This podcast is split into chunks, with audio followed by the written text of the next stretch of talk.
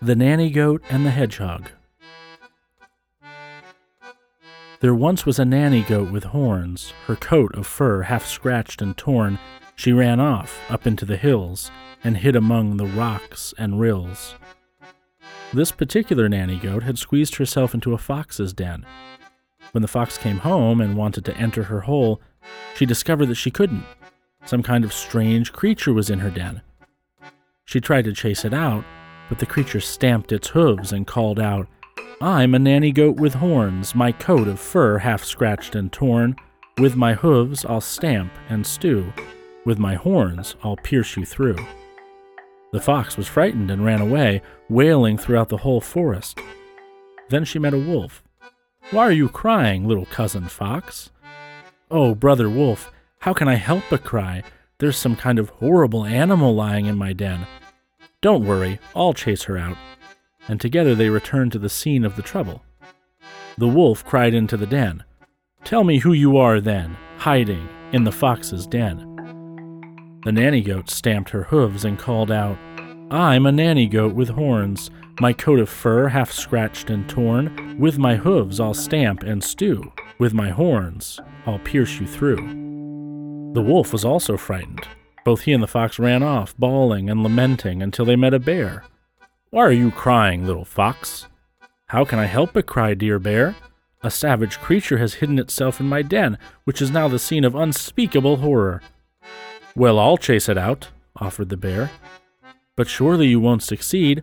I tried to flush the monster out, and the wolf tried to do likewise, but our efforts came to nothing.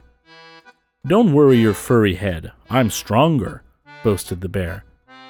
When he arrived at the den, the bear shouted, Tell me who you are, then, hiding in the fox's den. But the nanny goat merely stamped her hooves as before and shouted back, I'm a nanny goat with horns, my coat of fur half scratched and torn. With my hooves I'll stamp and stew, with my horns I'll pierce you through. Even the bear was frightened, and all three of them ran off into the forest, sniveling and complaining. Then they met a hedgehog. Who has hurt you, little fox, that you are crying so hard? How can I help but cry when there's some kind of strange creature hidden in my den, and there's no chasing it out? I'll try, said the hedgehog. The fox merely waved her paw sadly and said, How can you possibly chase the monster out, little Hedgy Wedgy, if the three of us couldn't do it?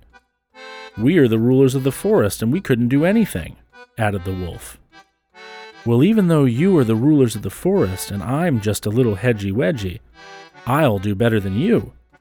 And the hedgehog curled himself up into a ball and rolled off so fast that the fox, the wolf, and the bear could scarcely keep up with him.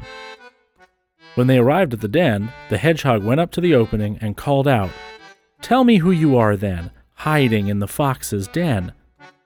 The nanny goat again stamped fiercely with her hooves and shouted, I'm a nanny goat with horns, my coat of fur half scratched and torn. With my hooves I'll stamp and stew, and with my horns I'll pierce you through. But the hedgehog was not frightened. I'm a hedgehog, small, it's true, but with my quills I'll pierce you too. Then he wound himself into a little ball and rolled into the hole. He started pricking the goat right where her coat was most scratched and torn. The goat bleated in pain, thrashed back and forth, tried to get the hedgehog with her horns, and kicked wildly with her hooves. But she couldn't do anything against the hedgehog's sharp quills, so she jumped out of the den.